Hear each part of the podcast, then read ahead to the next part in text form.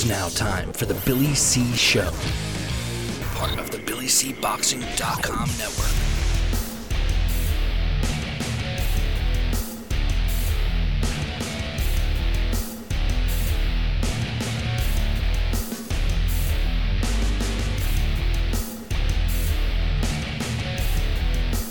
And we're coming to you live from the Billy C Studios in Lake George, New York. I'm Bill Calogero, and it's time for the Talking Boxing with Billy C show. Don't even know the name of my show. Good day, good evening, good morning. Whether I'm in the right order or not, who cares? Uh, glad uh, you could be with us today or tonight or whatever. Today's show is being brought to you us in part by the Title Bout Championship computer game. Get yourself a copy right now. Visit our website, www.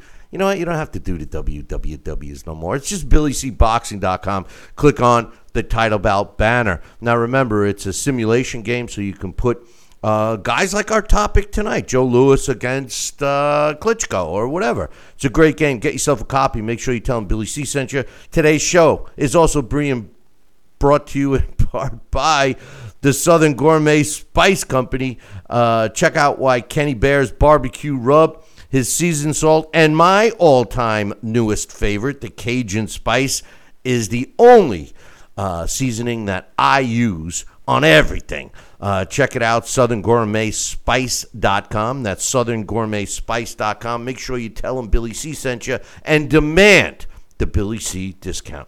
And finally, today's show is being brought to us in part by, you guessed it, my book, Tom Molyneux, From Bondage to Baddest Men on the Planet, is right now. Where all good books are sold.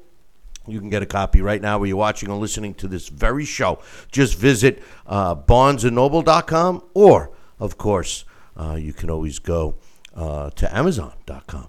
Uh, okay, here we go. Today's show, um, Joe Louis, uh, the Brown Bomber. Um, I, I, got some great stuff. You know, Dax Khan is going to be joining us a little bit. Uh, Alex Papali is going to be joining us a little bit later. And we're going to give you our thoughts on uh, former world heavyweight champion and boxing Hall of Famer uh, Joe Louis. Um, let me start off by saying Joe Louis is is uh, a lot of people consider him one of the best heavyweights of all time, um, right up there with. Uh, generally, when you're mentioning Joe Louis's name, you're also sprinkling in uh, Rocky Marciano uh, and Muhammad Ali. I mean, typically those are the, the three when you start going back in time. But Joe Louis is a little special, and, and I'll tell you why. Um, this was a guy that uh, fought, uh, um, you know, beginning in the in the 30s, uh, just just before the mid 30s, I would say. 1934 was his pro debut, and his last fight uh, was his loss to Rocky Marciano in 1951, uh, changing of the guard, so to speak. Uh, he had already lost his title. And then climbed back up into ranks to get a shot at Rocky Marciano. Um, but the story of Joe Louis goes a lot deeper, and, and, and I'm gonna I'm gonna tell you right now, I got something really cool that we're gonna be playing here a little bit later.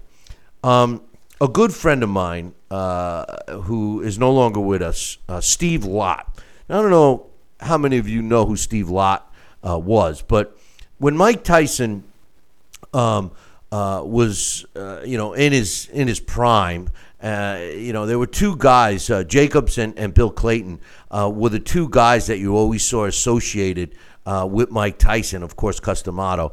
Um, but the third guy of the Cayton uh, Jacobs mix was Steve Lott. And Steve Lott had a lot to do with the organization called Big Fights Incorporated, which was the collection, the boxing collection of uh, Jacobs and and uh, Cayton, and this was the same uh, collection that uh, ESPN bought for some outrageous amount of money. But Steve Lott maintained the rights to a lot of other video. As a matter of fact, he gave us the permission when we did our show with uh, the late great Sal, Rocky Santacola, and myself uh, did our our, our programs where we rebroadcast some of these great fights they were given to me, and I got the permission to re-air them uh, by uh, Steve Lott. Now, um, uh, Steve Lott also uh, had given me uh, a, a copy of the original radio broadcast of Joe Louis against Max Schmeling, the rematch. Okay. Um, and we first aired it with Steve Lott when I did an event in Las Vegas back uh, in 2012, uh, September 11th, 2012, to, to be exact.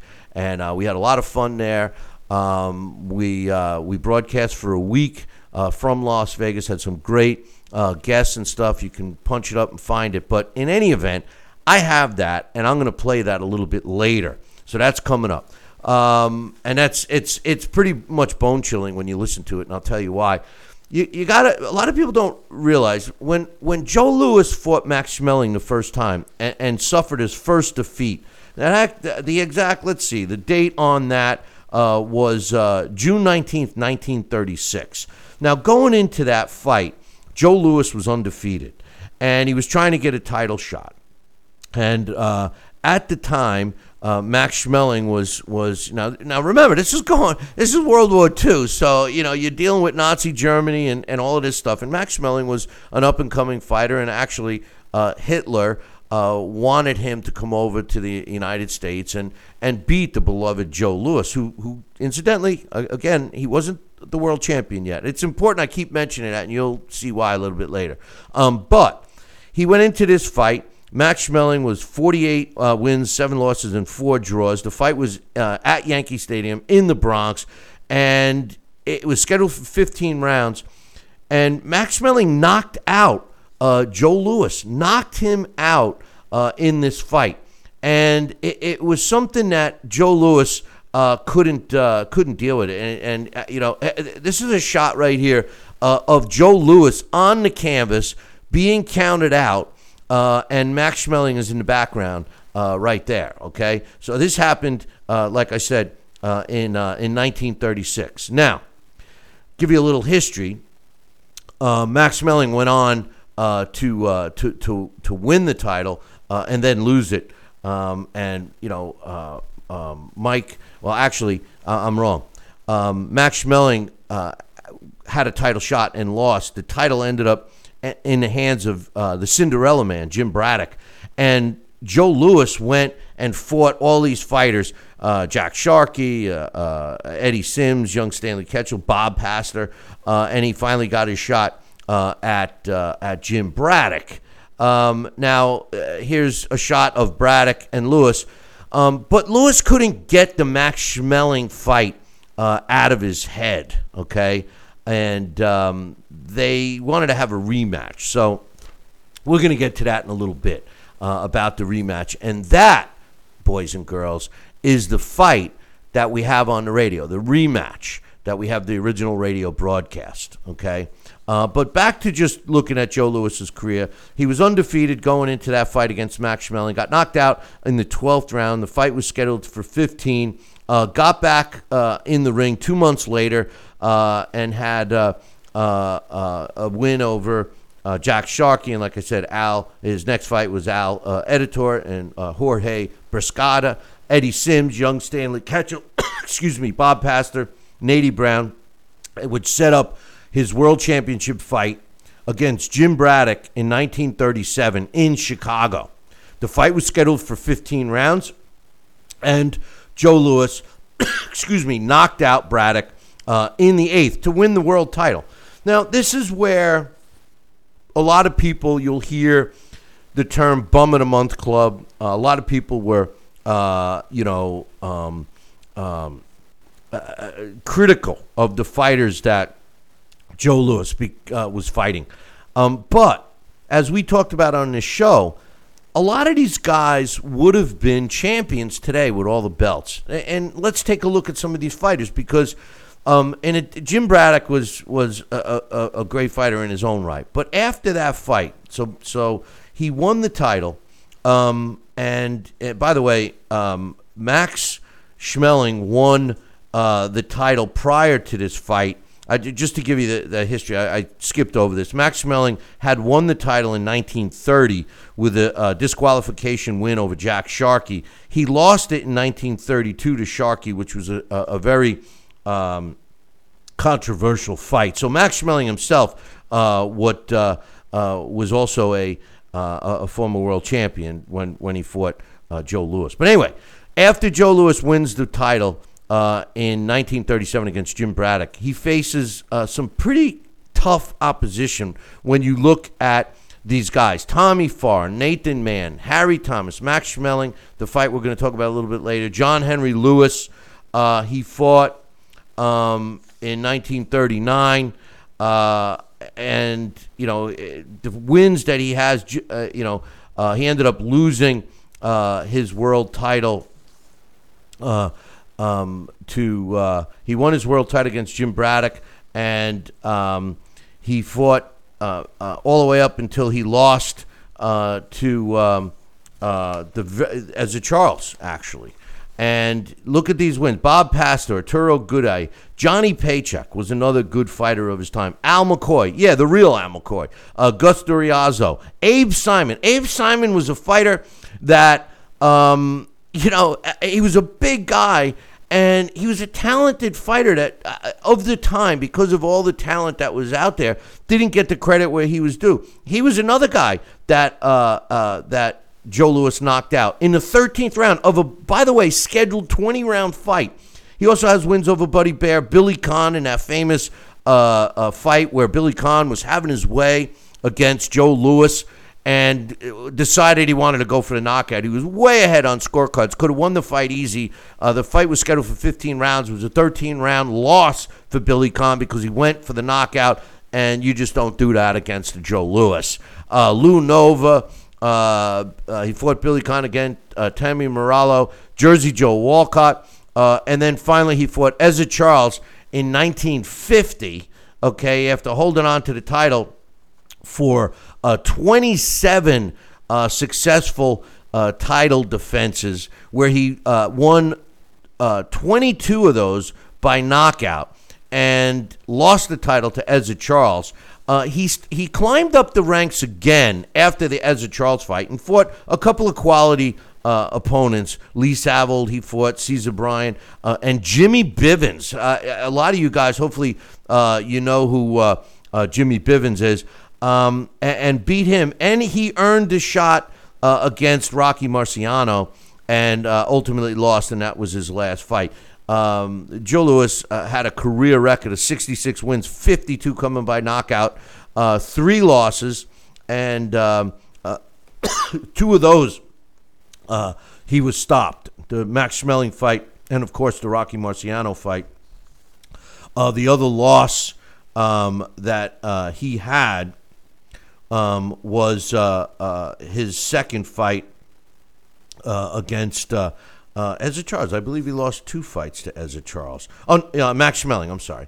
Uh, Max Schmeling was the one, Ezzard Charles, and of course Rocky Marciano. Um, so, Joe Louis. Uh, some other things about Joe Louis. Joe Louis was a real likable guy.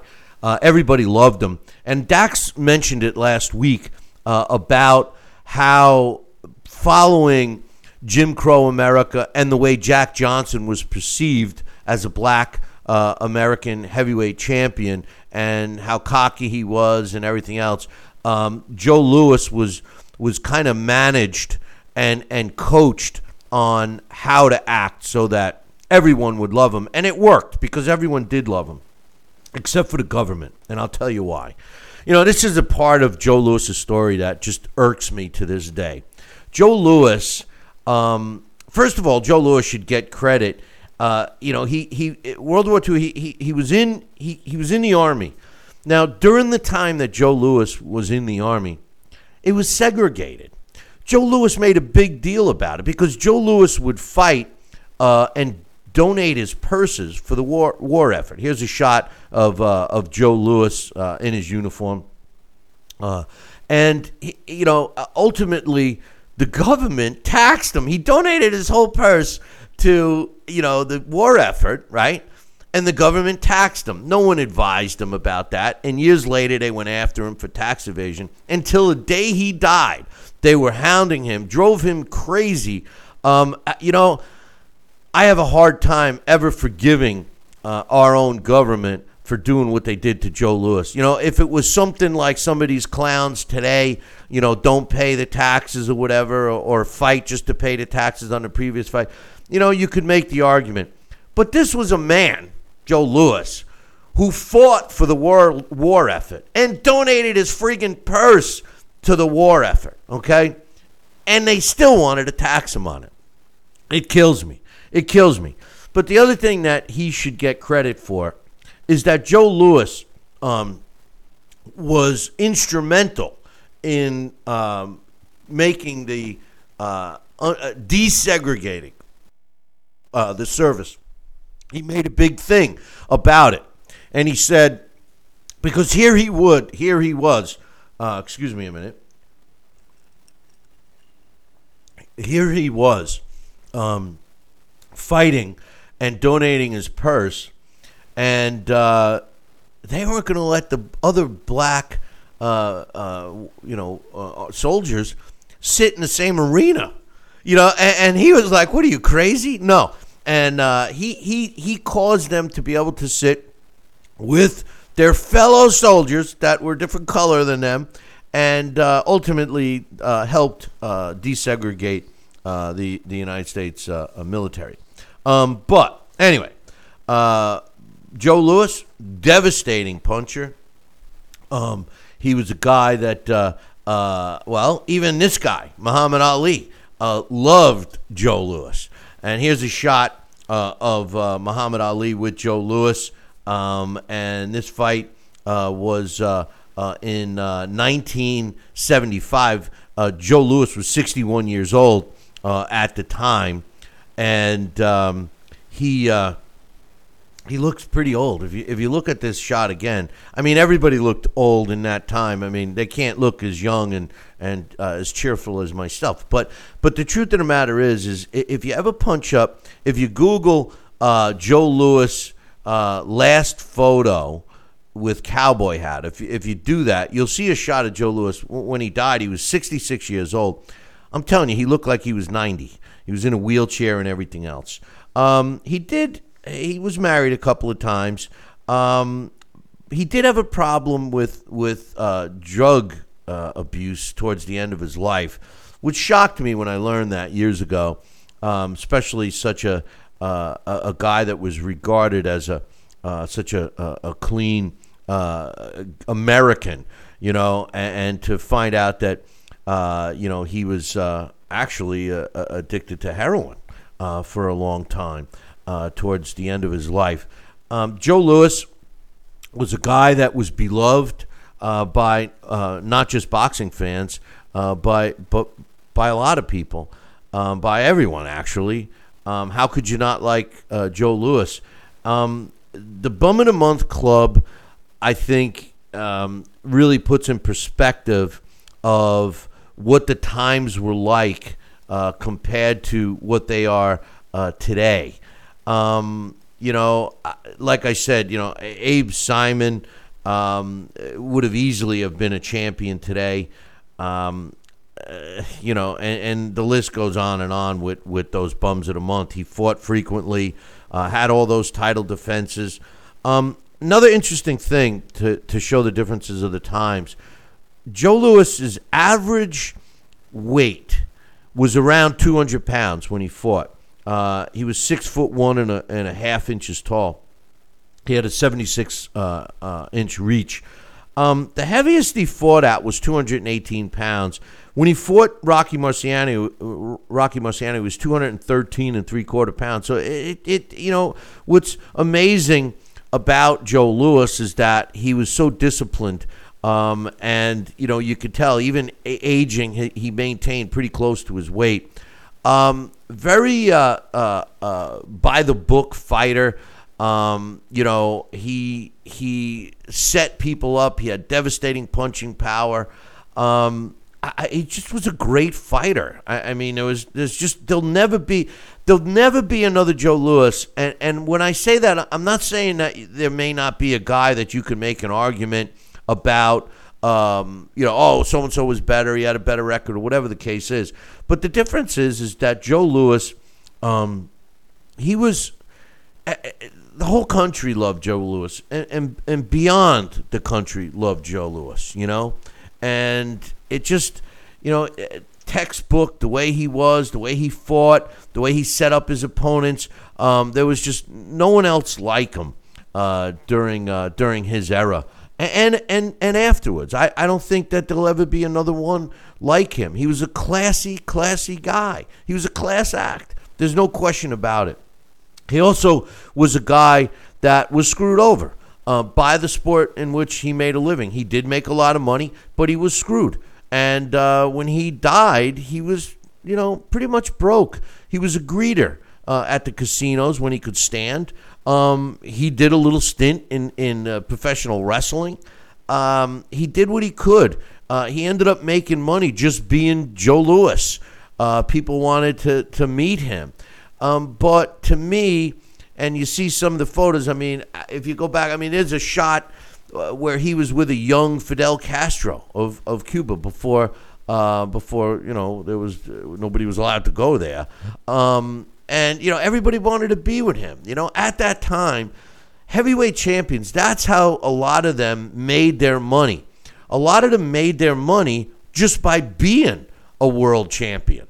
And you know, after their careers and earlier in, in the sport of boxing, they would they wouldn't make as many title defenses. Joe Louis obviously did, but they wouldn't make as many title defenses. They would travel around the country and just make money being the world heavyweight champion. Joe Louis uh, made a living, so to speak, a modest living after he was a champion, uh, after he retired, I should say, just because he was Joe Louis, And um, he did it out of necessity. Uh, but uh, but in any event, uh, joining us right now is my man uh, Dax Khan. Dax Khan, what's up, brother? Billy C, how are you? Uh, I'm I'm I'm okay. I'm okay. Uh, Joe Louis, uh, what's your thoughts?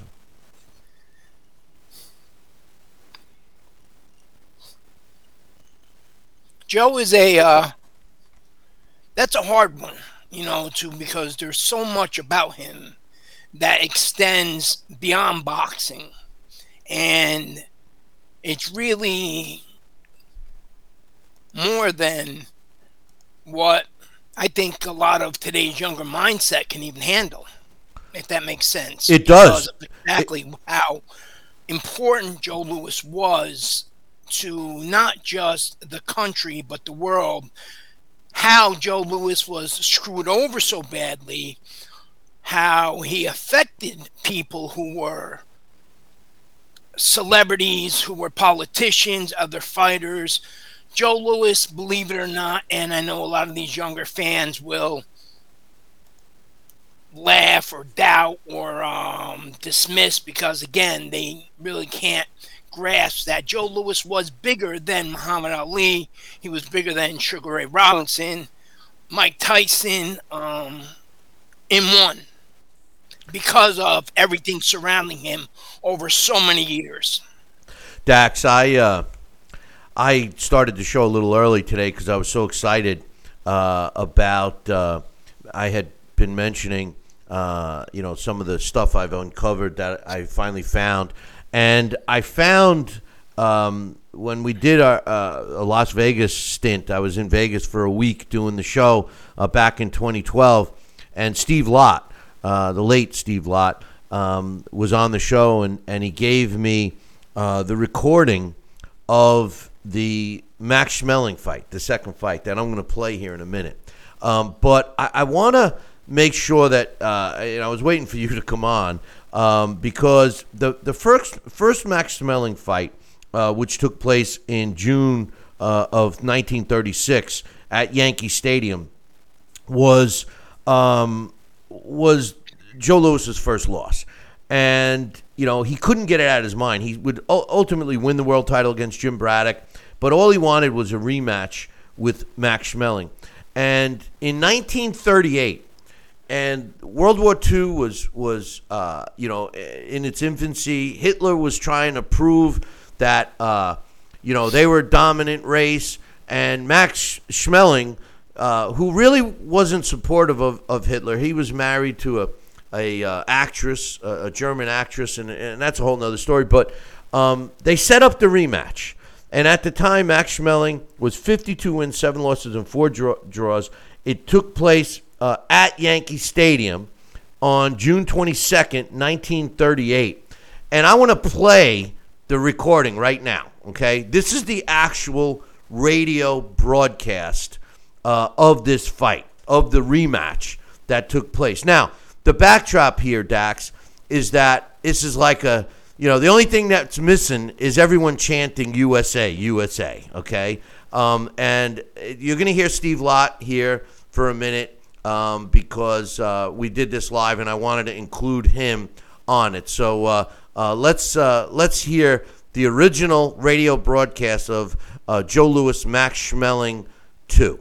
Uh, well, we might as well listen to it right now. Now we, we have the original. Now this is the original radio broadcast, right? The original radio broadcast uh, around the United States and transmitted throughout the world in English speaking, and uh, it's so wonderful because the announcer really was so good at Clem McCarthy at calling the shots, and you have to be really quick with that. Otherwise, you miss the moment and you're 30 seconds later, it's not the action, but we can listen and you'll hear it. Yeah. Now, now, just so everybody knows, this is the original uh, a radio broadcast. Uh, Steve uh, is letting us play it, and uh, my, the real producer uh, goes has got it ready now. So check it out. Enjoy, people.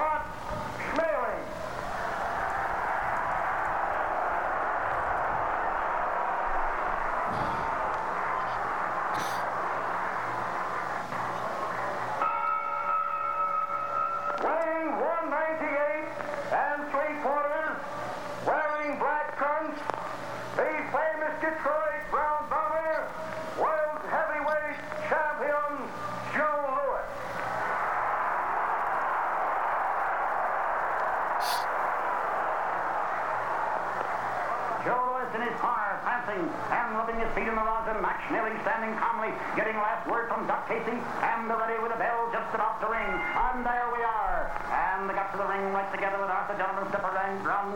And Joe Louis is in the center of the ring. Max going around. Joe Louis led quick with two straight lefts to the chin. Both of them light, but as the men clinch, Joe Louis tries to get over too hard left, and Max ties him up in the breakaway clean. On the far side of the ring now, Max with his back to the rope, and Louis hooks the left to Max's head quickly, and shoots over a hard right to Max's head. Louis, a left to Max's jaw, a right to his head. Max shoots a hard right to Louis. Louis for the old The first the left and then the right. He's landed more blows in this one round than he landed in only five rounds of the other fight. And there, Max Schmeling caught him with his guard down and caught that right hand into Louis's jaw. But Louis is going away with the punch the time. Now Max is backing away against the ropes. Louis is following him and watching for that chance. He is crowding, trailing. Schmeling is not sitting around very much, but his face is already marked. And they stepped into a fast clinch and at close range.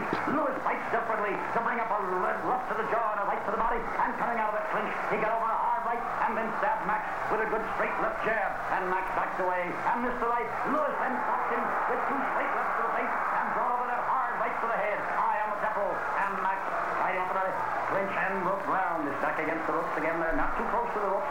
Louis out and Louis missed with a left but in close front of a hard right. Right to the jaw. And again, a right to the body. A left up. A right to the head. A left to the head. A right.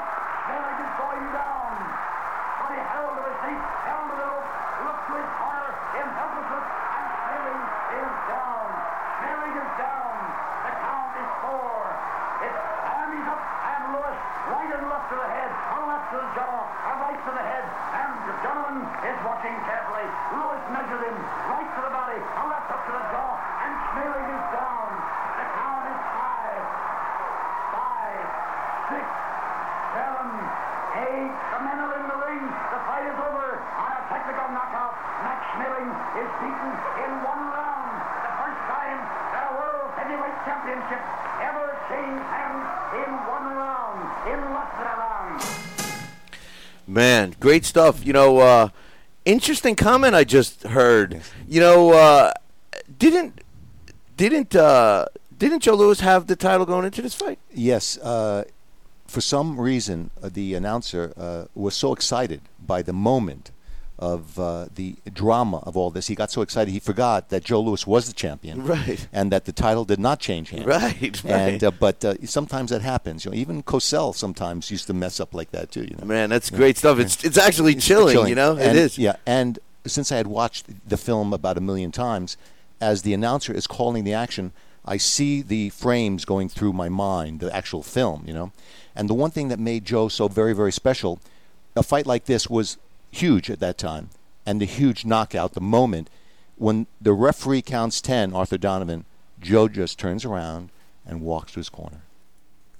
Great stuff. Great stuff. And uh, I don't know. I think I lost Dax here. I don't, I don't have his video. Any? Are you Are you there, Dax? Yeah, I'm here. You Yeah. don't have my video? I don't. No, no, no. But but um, in any event, um, great stuff right there. And you know, I, I love hearing uh, the radio announcer give him the old one-two, and uh, you know, it, it just Joe Louis went and, and just viciously attacked Max Schmeling uh, in this fight, and it was uh, uh, it sounded like a horse horse race uh, the way the, the announcer was was calling it. Did did uh, I got you back now, Dax? yeah, that Um, was my fault. yeah. I was uh, adjusting some wires and I hit something. But in any event, uh, um, what did you think of that? that that was great. You know, I can imagine what it was like back then. Um, sitting next to, as we spoke last week about Ray Robinson, and being limited television sets in homes and even limited radios where people would get together in uh, groups. I can just imagine how many people sat around considering even before World War II started, um, everybody knew what was brewing around the world in terms of Hitler's plans. So, um, and they knew that Max Schmeling was more or less Hitler's poster child, I guess you would say, for lack of a better um, expression in terms of what the Aryan race should be like. And Joe Louis, the American, the anti um, Aryan race, the anti uh, Hitler, and everybody just sitting around listening with you know with bated breath, wondering what's going to happen. Especially because Joe was knocked out in that first fight. Yeah, and uh, you know it went 13 or 15 rounds the first fight. This fight didn't go one round. You know, um, you know, interesting thing. And I don't know how many people out there watching or listening know this, but Max Schmeling and Joe Louis formed a bond that um, lasted throughout. Well, Joe Louis's life. Max Schmeling uh, outlived Joe, um, but they respected each other immensely. And I believe they only saw each other one other time afterwards. But Max Schmeling became extremely wealthy outside of the ring. He invested in this thing called uh, Coca Cola and became the main Coca Cola distributor basically for Europe. And obviously had buku dollars and would actually send Joe Louis money uh, throughout the rest of his life um, and paid for his funeral as well, um, which is um, which is pretty cool to, to, to consider, Dax, because the bond that sometimes people don't understand, especially in that era, that was formed inside of the ring. Now, here's two guys that are trying to literally knock each other unconscious, right? And they respected each other so much that it carried throughout their, their lifetime. I, I find that I find that amazing. And although you do see some forms of that today, I don't think the impact was as much as it was for those two guys. What, what do you think? No, it wasn't, especially because one, Max Schmeling was so anti what was going on over in Europe, and he, after that first win, he truly, he, I mean, he, he truly um, despised Hitler, and he truly felt like he was being disrespected as Hitler would call him his show horse. And um, the fact that Joe Louis was willing to step in the ring with him and Joe Louis, despite everything else that was going on throughout the world, and how the majority of people, especially in this country, looked at the German. Joe was always very respectful to him, and that meant a lot to Max Schmeling. And um, I do believe, of course, we have known, as you stated, other fighters such. Um, in more recent times, Micky Ward and Arturo Gatti, you know, how they created a great bond after their rivalry the um, add those with the um, other things that were going on in the world. Yeah, that was a special bond that you know it's you really can't really describe or you know even say you know what exactly held them so tight together even though they were so far away and for so long the only thing i do know is that when um Joe Louis died, and Max helped pay for his um, his funeral. That uh, a reporter had asked his wife, who was, um, as you stated, a European actress, about um, why did Max help pay for the funeral of Joe Louis, especially since the loss to and friendship with Joe put him in a position where Adolf Hitler considered exiling Max from Germany. To which she, uh, her reply, I believe, was Max said Joe Louis was a real friend and a friend would do nothing less. And I guess he said he regretted at times not doing more for Joe. And he was also a pallbearer at Joe Louis's funeral. We're joined too by uh, Alex Papali, who's surrounded by some great fighters in, in his own right right now. If you see the camera shot, but uh, Alex, I couldn't wait for you, man. I played the the the uh, actual radio broadcast of uh, Louis Schmeling too. Dax and I just finished playing it. Uh, chilling. I, I don't know if you, you had ever heard that before, but yeah. um, you know, uh, the late great Steve Lott uh, and I were were in Vegas. I was doing a week there and he let me rebroadcast that, and we just did it again. Um, thoughts on Joe Louis? By far one of my favorites, and actually, as uh, as a kid, um, it was the first autobiography. His was the first autobiography I've ever read, um, and uh, it's called Joe Louis My Life. Um, and uh, I remember doing a, a, term paper on it uh, in uh, in high school. Um, yeah, I've been a huge fan, and quite honestly, I think that um, in terms of heavyweight champions, it's Joe Louis and Ali. Uh, I think Ali, of course, is the greatest of all time. He told us again and again, but I think I would rate Joe slightly better.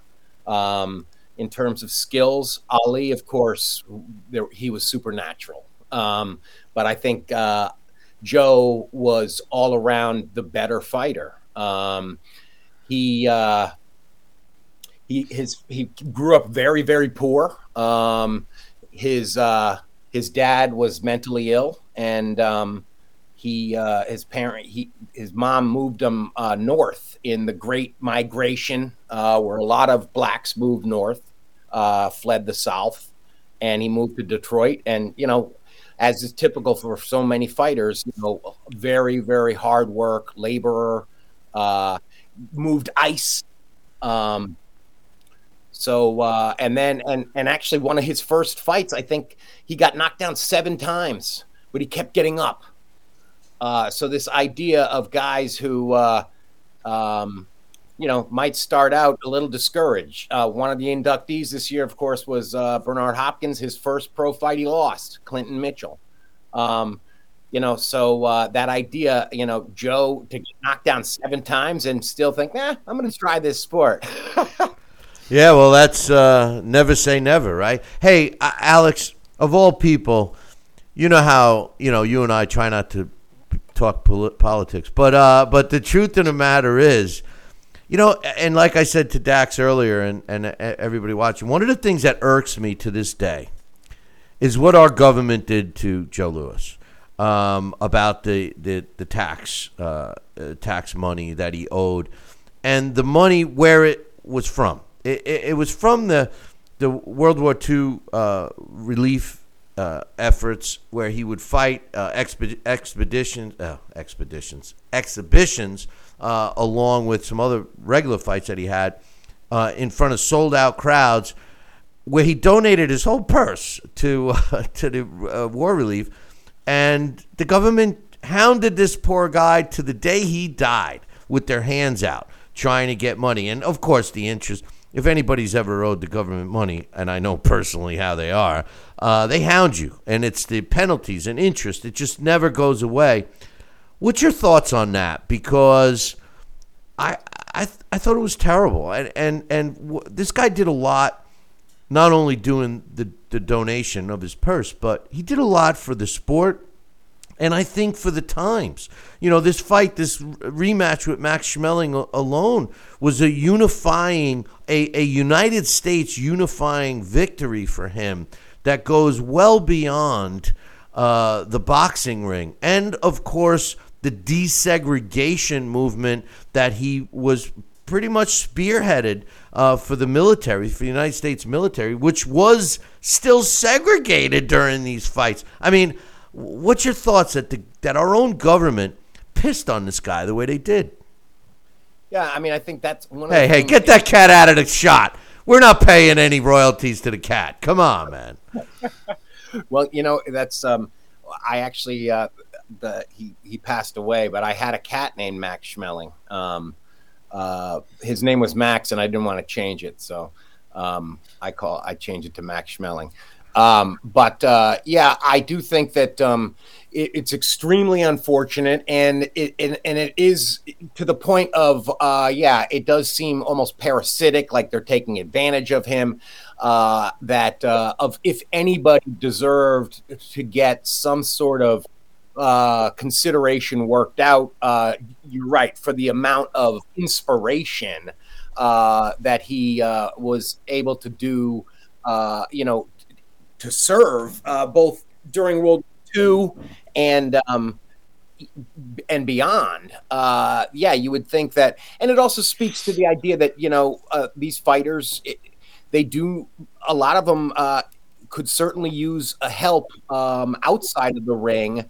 Um, you know, financial assistance with accountants and stuff like that. I mean that that's the thing that's so sad about our sport is that it's not like um, you know other sports where there is a league where although you you hear uh, heartbreaking stories there about guys going broke too. I mean, one of the things about um, Joe is he was a huge spender. Uh, at the time, you know, when he was in his prime, he was making like 400 grand a year uh, in prize money. And the average American was making about $1,400 a year and Joe was burning through it, spending, spending, spending. So, but yeah, but that's that seems so common with oh, yeah. athletes to this day. He and the thing, well, he would go out hand out hundred dollar bills. I know. Well, the the thing is, is that a lot of athletes today, Mike Tyson and Evander Holyfield are, are the first two that come to mind. Um, to lose all that money, it's it's what happens is they don't their lifestyle doesn't change after the money stops coming in, and it drains them very quickly. Um, you you guys remember the the it's my favorite boxing movie, Re- Requiem of a Heavyweight, and there's a scene at the at at the end where um, uh, Quinn Anthony Quinn, who who was the character in the movie, um, after you know he screwed over and everything else. Um, is forced to resort to putting on an Indian headdress and, and playing that character in, in professional wrestling. It was a direct connection to Joe Louis and the basically uh, humiliation that you know a figure like Joe Louis, who who who was such a a, a, a prominent figure, you know, worldwide, not just in the sports that they're forced to do. It's sort of like, you know, uh, the zoo, you know, uh, uh, making fun of the, the animal behind the cage, so to speak, behind the bars. What do you guys think of that, Dax? Uh, start with you. I mean, because that, to me, that scene, as much as I love the movie and I and I love the character that Anthony Quinn played, I can't help but think of Joe Louis. Yeah, no, absolutely. Uh, number one, Joe Louis, He was, despite the fact that he was often insulted by various newspapers across the country. He was referred to as the Detroit Negro. Um, the whole Bum of the Month Club, which I'm sure we'll go into, was more or less a form of racism where these were very good fighters, except they wanted them to knock Joe Louis out. And because they could not, that was an insult. That was a way of insulting them for not being able to knock out this Detroit Negro, this overrated, this big spender. But Joe Louis was totally different than Jack Johnson. He didn't flaunt things in people's faces. As Alex stated, he was generous to a fault. Um, Joe Louis was the first active world champion to join the army. Um, and while he never saw battle, Louis traveled to uh, exhibitions to boost morale. Um, Joe Louis actually joined just a month after Japan bombed Pearl Harbor, and on um, I believe he had also just defended his title a month before that, and pretty much all of his winnings, as you stated, in 1941, were donated to the military efforts. It was, um, you know, he was discharged in 1945 with the rank of uh, sergeant, but no, um, Louis did not make any money during those time during those years that he was in the military. You know, all his time was spent as a patriot, as a um, an idol, you know, to uh, boost morale, to uh, kind of bring the country together, to kind of uh, get other countries uh, to form a bond, so to speak. You know, Joe Louis is what I was talking about earlier on how important he was beyond boxing, and nobody ever, ever told him that these donations were not tax deductible. Joe Louis also did not have really the best backers behind him. He had kind of questionable businessmen that, you know, more or less bankrolled him into the pro ranks. And um, on top of that, Joe Louis, while he was a patriot and he wasn't racist and he wasn't political, his fights with Max Schmeling that created a genuine friendship they both suffered for. Um, Joe Louis never once, at least publicly, seemed to be bitter. And that speaks a lot about the type of guy he was. And it speaks a lot about the type of people who were around him over the years, including many celebrities, including our own government, weren't. Dax, what's your thoughts on that scene, the connection uh, with uh, that scene in, in Requiem for a Heavyweight and and the real Joe Louis? Yeah, it was you know it was sad that um Joe Louis had to resort to that. Um, Joe Louis was lucky enough that he had a friend named Ash Resnick who he had met in the army, who owned a casino that gave him a house to live in and a fifty thousand dollar a year salary, um, more or less to be a greeter at his casino. Um, except the debt creditors never stopped coming. You know, fifty thousand dollars, even in the uh, the 60s, and 70s was, you know, quite a bit of money. Um, but Joe Louis, we often see him look more like he was shopping inside the Salvation Army, wearing mismatched, cheap polyester suits. His health was failing. Um, everybody was an opportunist, including politicians, whether or not they were senators, whether or not they were governors, whether or not they were congressmen, whether or not they were businessmen. Everybody wanted to get a photo with uh, Joe Louis. Um, it was kind of like a nonstop weekend at the International Boxing Hall of Fame, and Joe Louis was, was a more puppet. or less It- a monkey in a cage. He if was. That makes And sense. no, it- could it- get out of. It does make sense. And Alex, you know that scene. I don't know if it made an impact on you the way it did to me, but it, it was extremely sad. It sounds sad. I'm ashamed to say I have never seen that movie. Are you effing kidding me, I'm sorry. Dax? Sorry. Let's let's. One, you want- should I disconnect? Hang up on me. Yeah. I mean, I, I mean, look look at this. I think be- Alex, I think Alex P. What a fraud! What a fraud! Look behind him. He's got Jack Johnson and Joe Louis right behind him. He's never seen Requiem of a Heavyweight. You know, I even think I think it might even be saved on my TiVo. I Oh my God, that's even worse. That's oh, oh, you haven't had a chance. Oh, let me guess, you haven't had a chance to watch it. Come on, Papali. You know, I mean, geez, I'll, do- I'll do it for next week. uh, you better. But yeah, that idea that I mean, I- Devo, didn't that go on? Yeah, that's- get rid of that with web I TV. know. I- I'm, I'm a dinosaur. uh, That's Um, funny. Yeah. well, I tell you though. uh, Well, um, but anyway, the um, I, I do think that uh, yeah, that's one of the sad things. I mean, just with Joe Louis's um, you know twilight in wrestling, and the fact that that's part of what you know he he got severely damaged from uh, you know getting thrown around on the ring, and he broke a few ribs that I forget if it perforated a lung or, but I remember that uh, him being like in rough shape for a long time after that. So, um, and yeah, the fact that he had to resort to it was just because he had some cachet for his with his name and that he was an ex heavyweight champion. Um, you know that he and and he needed the money. He, Um, he needed yeah. the money. He needed the money because he was trying to pay the government off. They were hounding him at every every corner.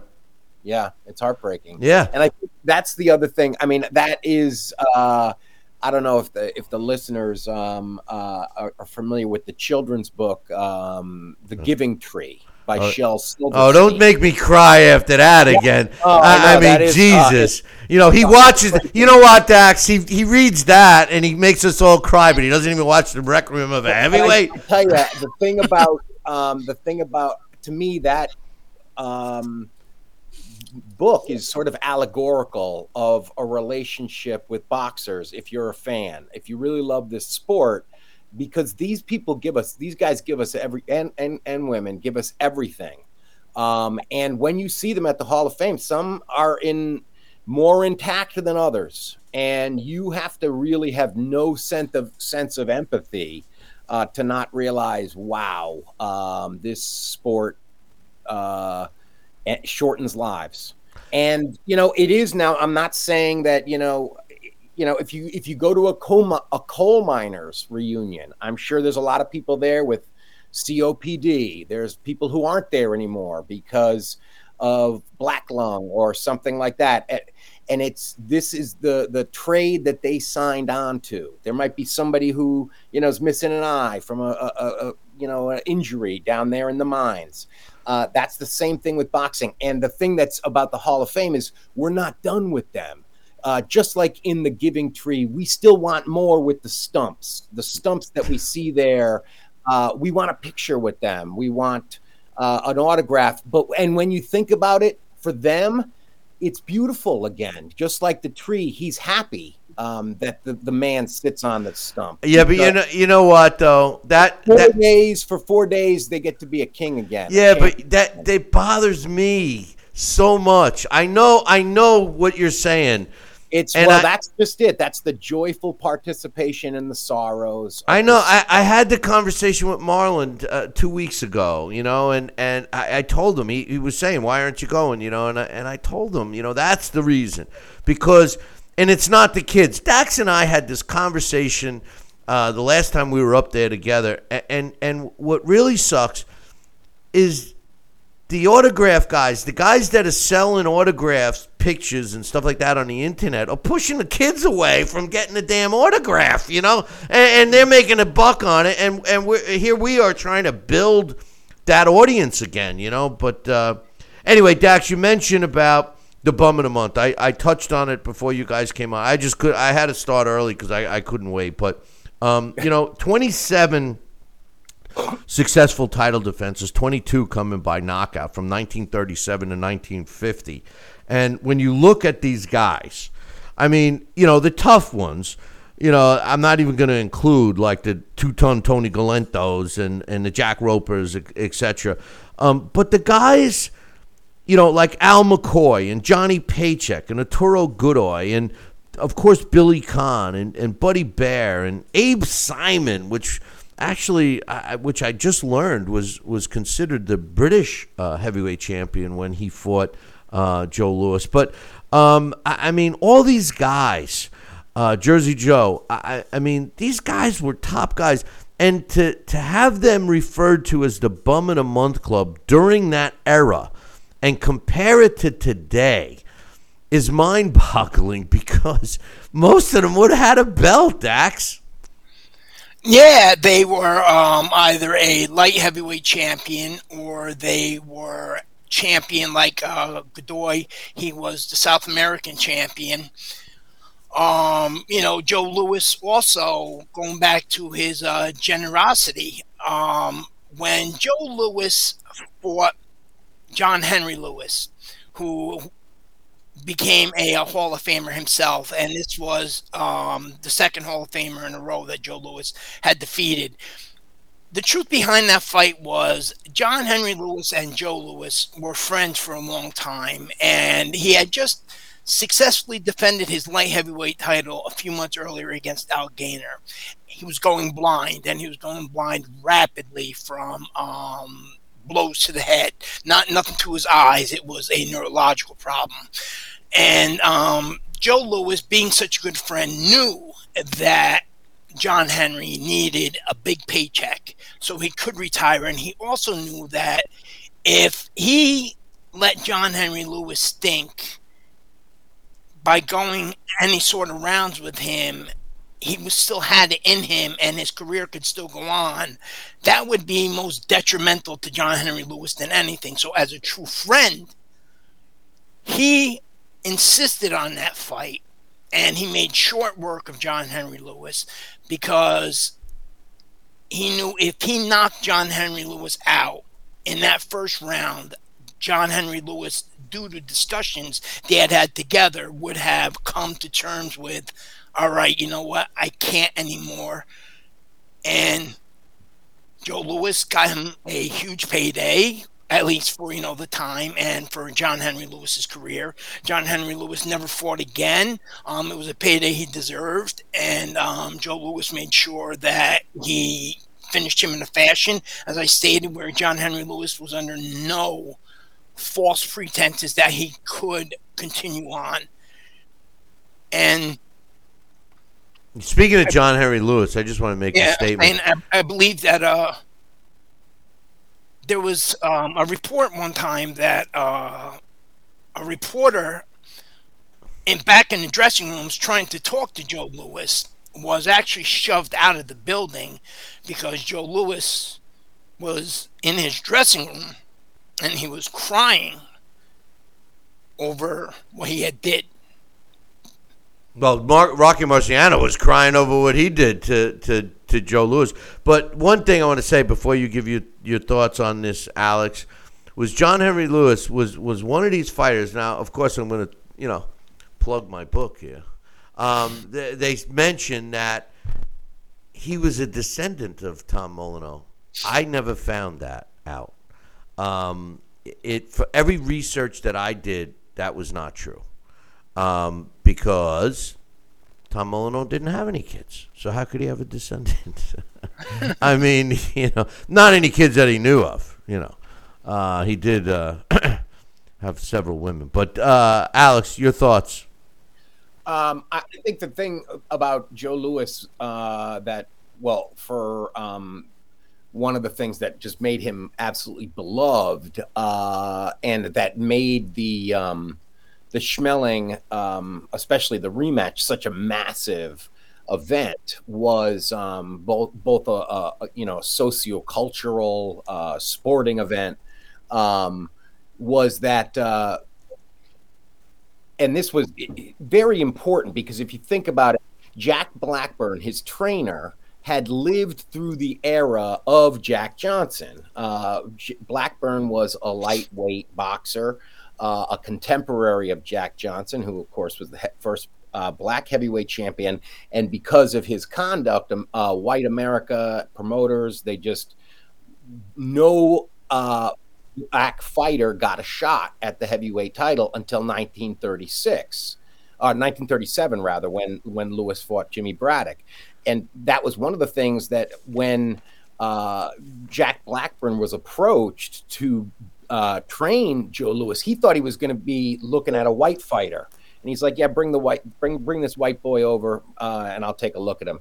And they said, "Oh no, he's um, he's a black guy. His name's Joe Louis." And they were like, "I don't, are you kidding me?" Because he didn't. The idea that he'd go anywhere, uh, he would face the same prejudice that every black fighter fought. Uh, yeah, but ja- but but was the thing where he gave those specific rules well, it, it was a perfect match if you think about it because he gave Joe the rules of never to be all the things that went wrong for Jack Johnson in the sense of you know w- went wrong in the terms of uh, acceptance for white America was never be photographed uh, with a white woman, never be photographed or or seen gloating over your opponent.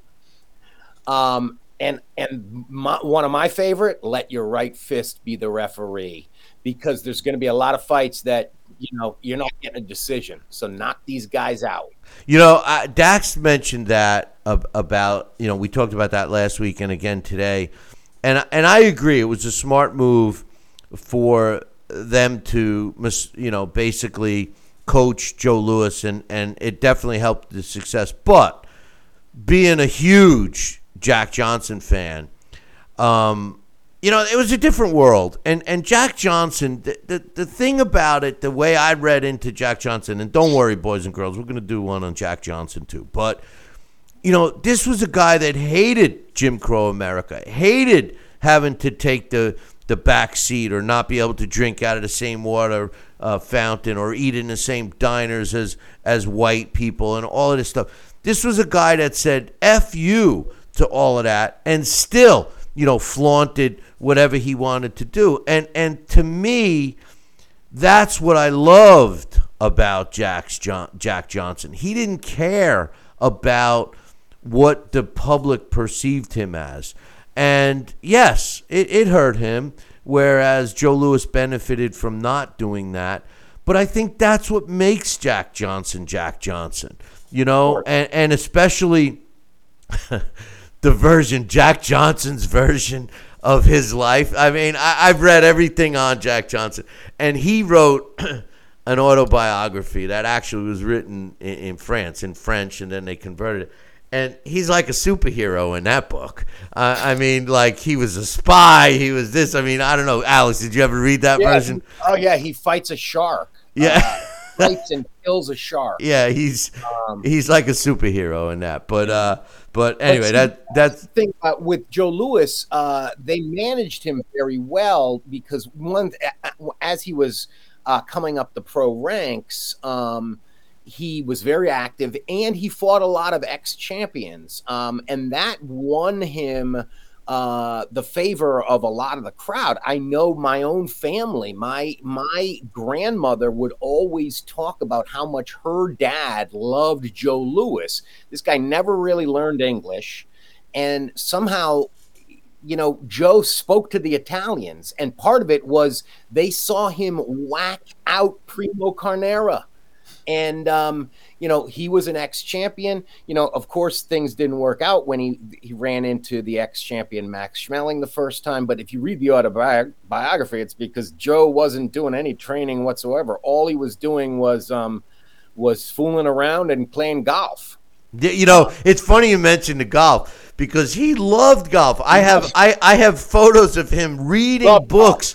You know how to how to fast track to being a pro in golf and all of this. I mean, a lot of a lot of athletes like that. But you know, I I, want to bring up the Italian thing. Okay, Alex, you opened up the door. All right, and I don't know if I ever sent you the article, but let me tell you something. I'll tell you why Italians are, are so close uh, to to African Americans.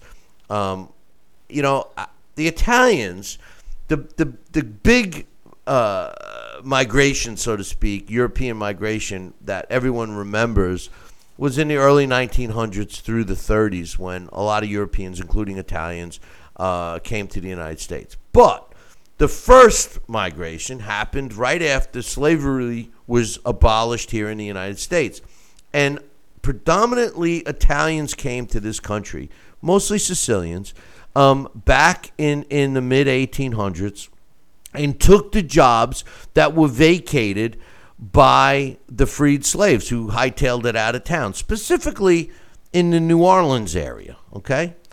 and it got so bad. You know, uh, you know, we all know how terrible Jim Crow America was, and and with the lynchings and everything else.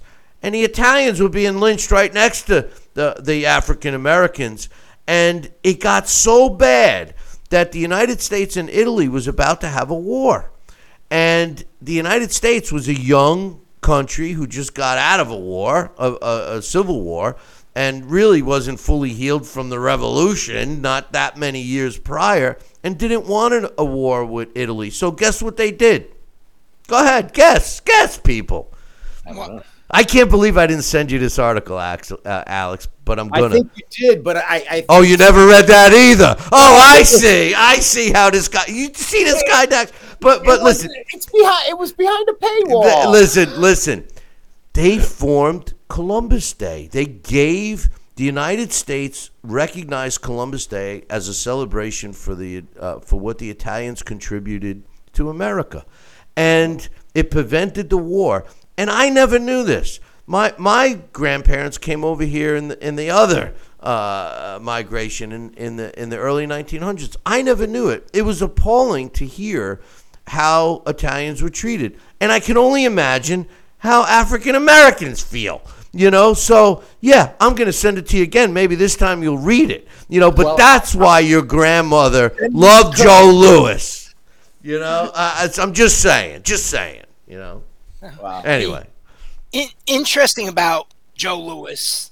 damn and you, Alex. Maybe you guys can or Alex uh, can clear this up. Is when he Alex reads title nothing we send him. I, I don't know. that um he was not automatically recognized as the champion. It took the NBA and NYSAC different times to recognize him as the champion. Um, you know, there was, believe it or not, you know, we always could talk about and complain today that um, about sanctioned body politics, and they had them back then. Um, and due to racism, that you know, I was, you know, from certain articles I read was that the um, Hey guys, you take it. I got to step away for a minute. NBA really didn't want to recognize Joe Louis as champion, and neither did um, NYSAC. But at there was no way not to uh, recognize him as the heavyweight champion. Also, at the time, um, Joe Louis, after losing his belt to Ezzard Charles, he became the BBB of C champion by stopping Minnesota's Lee Savold, who was known as the um, battling bartender. Later on, faced Rocky Marciano, but uh, Lee Savold had won his belt in England by defeating uh, Bruce Woodcock in a rematch, and um, and it was only the BBB of C who recognized Joe Louis as the heavyweight champion of the world at the time, and it was for only a short amount of time. I believe they uh, Savold and Louis fought somewhere around June or July, and then Marciano and Louis fought in um, I believe it was October. But you know, Joe Louis had multiple reigns. And he had to overcome and deal with, you know, several of these sanctioned bodies. Obviously, the BBFC in England they were not quite as racist as this country was. Um, Joe Louis, he was not always the, um, and much of it had to do with, I believe, Alex, is because he didn't speak up. He could have spoke out, spoke up, been a little bit more um, interactive with the public than Jack Johnson without the Jack Johnson arrogance. And I don't think that would have hurt him. But, you know, Joe Louis, as you guys already stated, was um, told to behave a certain way, which, you know, Joe Louis did. And um, Joe Louis, between the Army hurting him, um, the layoff, and um, him not making that money while he was there, and Joe Louis donating his 1941 purses And the army wanting uh, the military and not the arm not the uh, military but the government wanting taxes on that as i stated nobody explained anything to joe louis about this i don't understand why and i'll say something when bill gets back about how he mentioned something of that picture of joe louis in vegas later on in the wheelchair and how that always stuck in his mind. And um, I'll compare that to uh, something that's always stuck in my mind when I was younger. Than some pictures of Joe Louis and some celebrities and a former fighter who um, was a world champion. And matter of fact, he managed two ton Tony Galento. Um, short story, uh, you know, that was um, Jack Dempsey. And uh, he came to the gym and seen that two ton Tony was not training for his fight with Joe Louis, And that actually kind of pissed Jack off. And Jack was in a silk suit. And um, so Jack gets out of his silk suit and he's wearing one of those full body um, pajamas that they used to wear back then, the under uh, rules, the underwear, whatever you call them, and um, they were silk too. And he uh, gets in the ring and says, "Here, I'll show you how we did it back in my day." And he just beats the hell out of two-ton Tony Galento. And Galento finally just told him, "All right, all right, I'll train, I'll train." Oh man. Wow. But the uh, we Alex like I said, when when Bill gets back, you know, talk about the pitcher and um, uh, what Ronald Reagan said. Leave Ron out of this.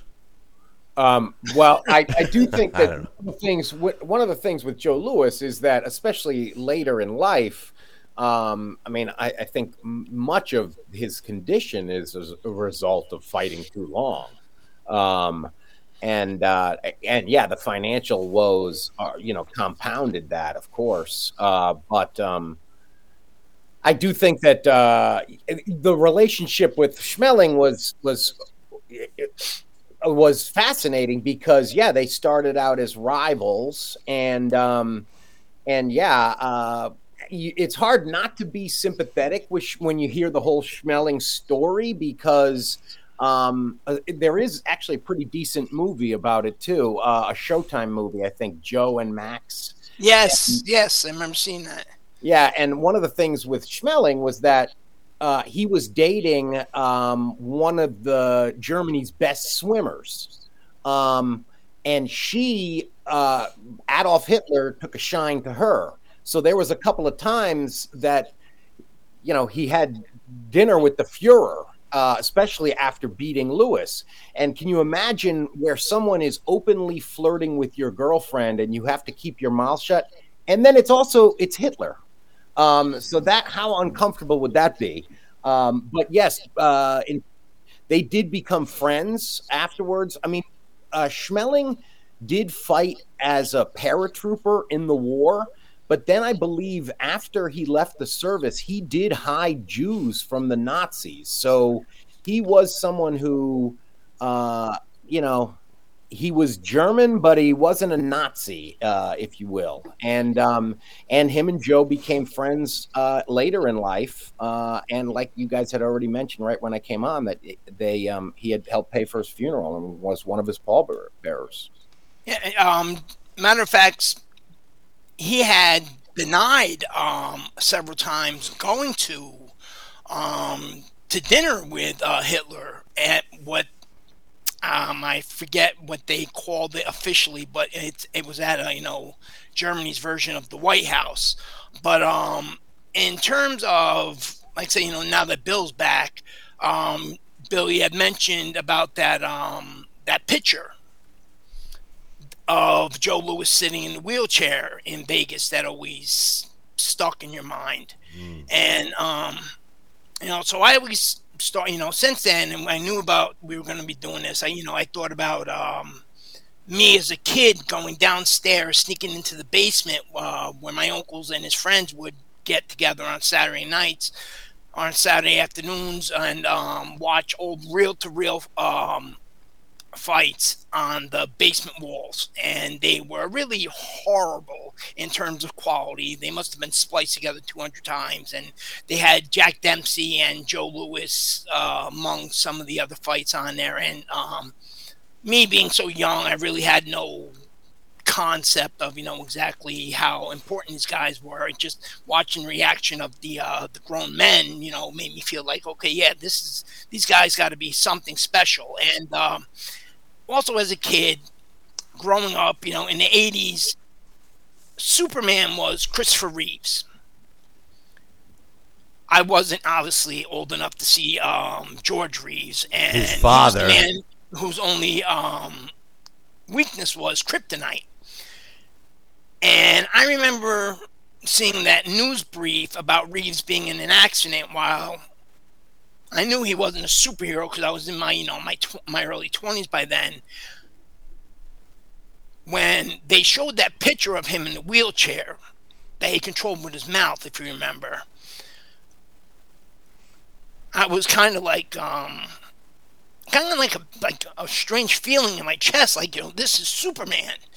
Um, and even again, like I stated, I knew he wasn't, you know, really Superman, but you know, I just thought about growing up as a kid. You know, this was Superman, and then when he um he died in 2004, I remember saying to a friend of mine how stupid I felt, and he had asked me why, and I said because there was a time that I had really thought this guy was Superman, and when I seen him on other shows or I seen him on interviews or in other movies, I always believed that he was in disguise. He didn't want his cape to be shown. It was all part of his whole other persona. And, you know, whether or not you're a kid or you're growing up, we don't like to admit it, especially as adults, but we all have somebody we look up to whether or not it's an athlete, whether or not it's a um, an actor, whether or not it's a politician, so on and so forth.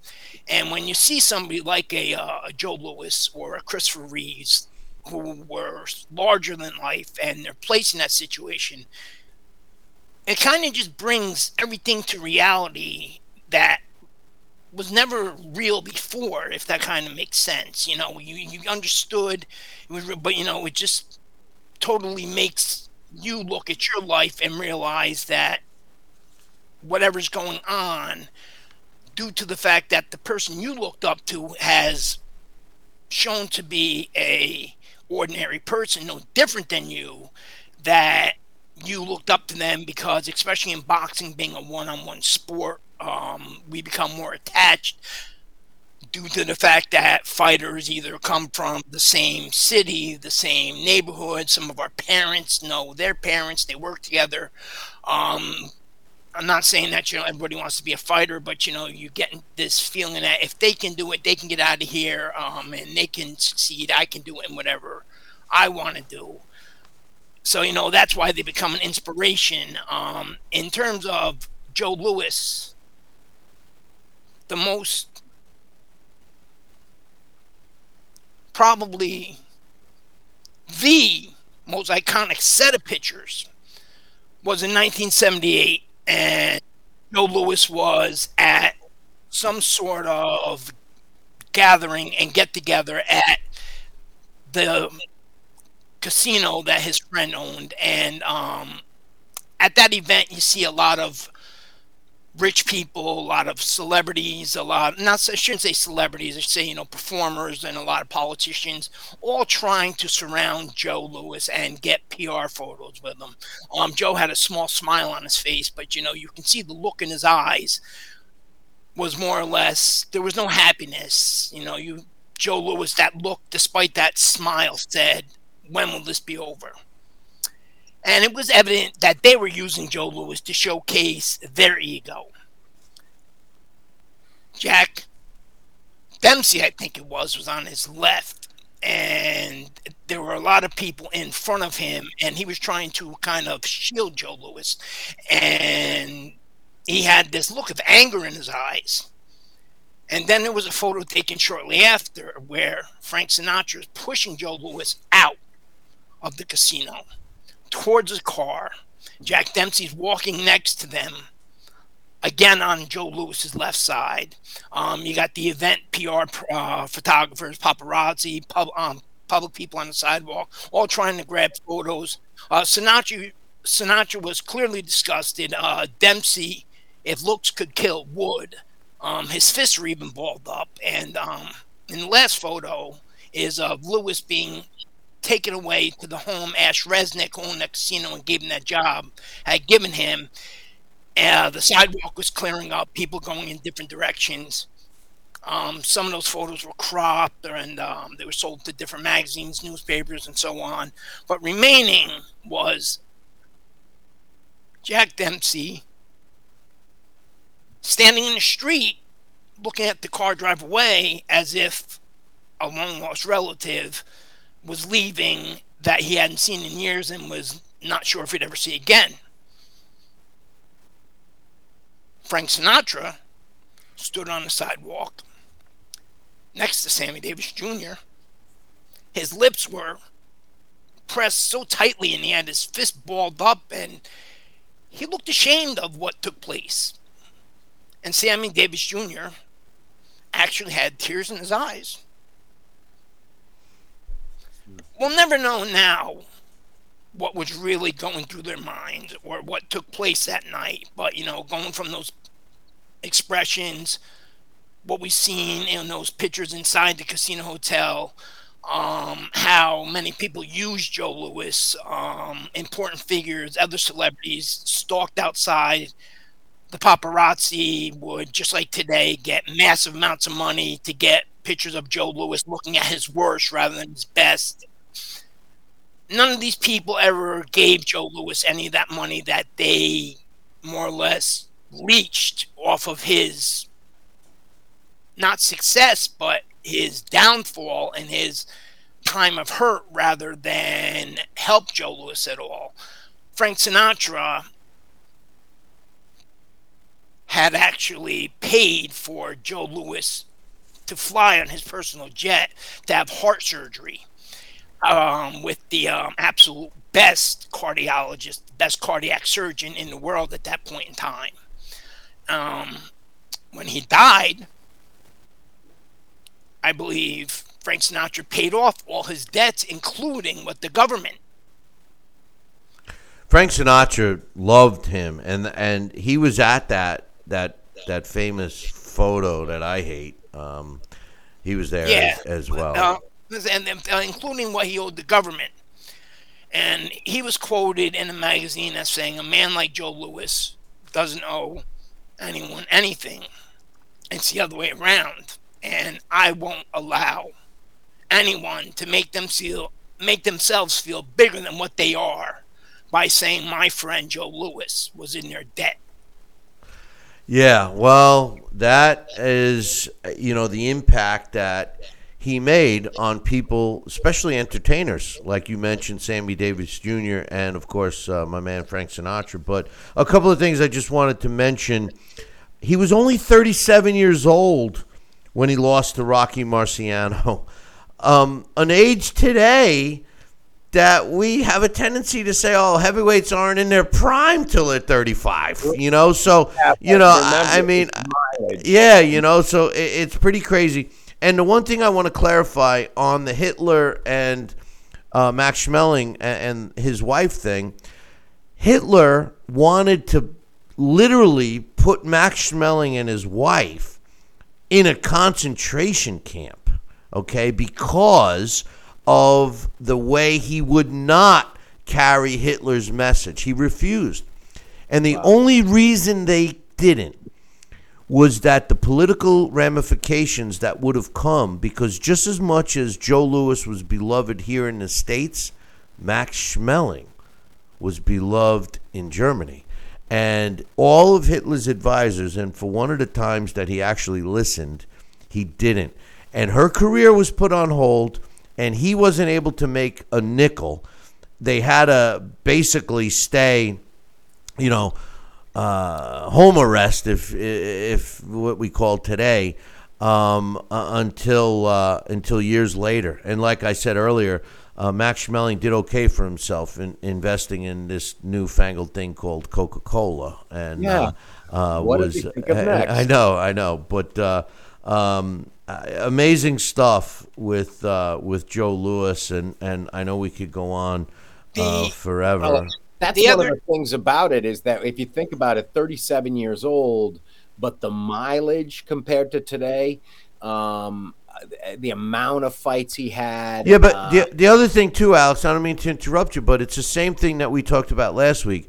The the you know advancements in nutrition and training techniques and stuff also have to be credited to the longevity of athletes today. I mean, I I mean, look, look. Nobody loves the past fighters more than me. But I finally, uh, you know, have to accept the fact. I mean, look, Joe Louis, average weight for his fights were 200 pounds. Rocky Marciano was 185, 188 pounds.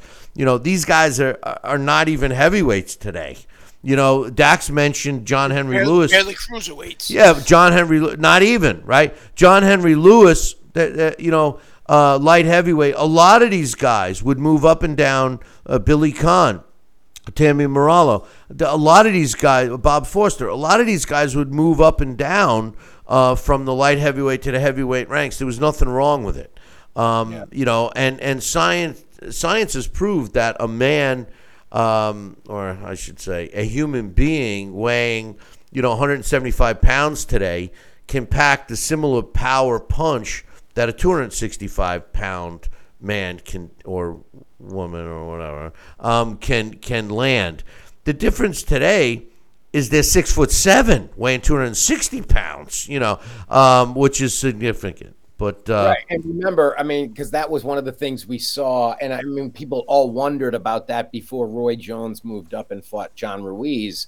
Is you know, will he have any effect on Ruiz? And he absolutely 175 man, 175 pound man can hurt and drop a 200 plus pound man. Oh, the speed, Alexander Usyk is a prime example recently.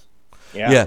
Well, listen, um, you know, You know, our, look- our, It, where, where it's a little harder uh, is when you have somebody like a Tito who was real powerful at 147. It's you know Tito did not have that power at like 168, 175, where he eventually did fight guys like Roy Jones. Um, no, wait a minute. I think it's different when you're and 100. even, even when- we saw it recently with Bivol and uh, Canelo. Canelo, where he couldn't seem to, he didn't have the pop it's to really it's fade. different when a guy is naturally 170 pounds and he moves up to 200 versus a guy that was natural at 150 pounds and moves up to 175. I, I think that that's the issue. but but listen, fellas, here, here's the thing. Um, we're going to be doing uh, our next um, uh, show uh, on Jack Johnson, okay? But before we close today, I, I wanted to give a shout out to a longtime listener who calls me frequently um, and a lot of times has conversations with my voicemail. But uh, uh, hi- his name uh, is, is Augie from Riverhead, Long Island. You, you guys have heard me mention him a lot. He his birthday was this past weekend. He turned 85 years old, and I want to give a shout out to Augie, and I appreciate everything. And he's he's he's pissed at the sport, which I can totally relate. And he says every every show that he watches or listens to, um, he, he- all he's looking for is a is a prediction on Errol Spence versus Terrence Crawford. Who I think would win the fight and why? I know this is uh, uh, off of Joe Louis, but um, and he says every every show that he watches or listens to, no one will give an exact uh, uh, uh, prediction. They give you all every other fact leading up to the potential fight. Um, I have a prediction, and I don't know how you guys feel, um, but I know Errol Spence is is bigger, and I know Errol Spence, you know, has displayed a lot of talent and everything else. But I've been saying all along about Terrence Crawford. Terrence Crawford, in my mind, was 100% underrated. Um, I'm not sure why people have the audacity to say that he, he hasn't fought anybody because, in my opinion, he has. He was the B side up until they finally said, wait a minute, let's switch him to the A side. He's got a mean streak. He's never once uh, looked like he was ever in trouble. Um, my prediction for this fight, and, and quite honestly, Errol Spence ducked Manny Pacquiao, and he shouldn't have. Um, and Errol Spence really hasn't, huh? He had a detached retina. Yeah, uh, all right. But my point is, is uh, he, they could have made that fight even earlier. But but you know, as it turned out, he should have fought Manny because Manny lo- lost. He was a, a finished fighter. But my opinion is Terrence Crawford will beat Errol Spence. I don't care about the size. I think Errol Spence um, is a talented fighter, but he does not have the pedigree of Terrence Crawford. So Augie, my official prediction, should these two get in the ring officially, Terrence Crawford's going to beat him. The only way that Errol Spence wins is if Errol Spence waits another five or six years till Terrence Crawford's, uh, uh, uh, like uh, somebody alluded to earlier, uh, Eddie Murphy in the famous barbershop scene. You know, uh, uh, Terrence Crawford's 137 years old, for God's sakes, when he's talking about Joe Louis fighting uh, uh, Rocky Marciano. But I think Terrence Crawford's beat Spence. I really do. And like Dax said weeks, months ago, whenever we talked, Spence isn't the same fighter after the accident. He's not. He's not the same fighter. And and and I think he's waiting for a big payday. Should he step in the ring with Crawford, Crawford's going to beat him. What's your thoughts first, Alex?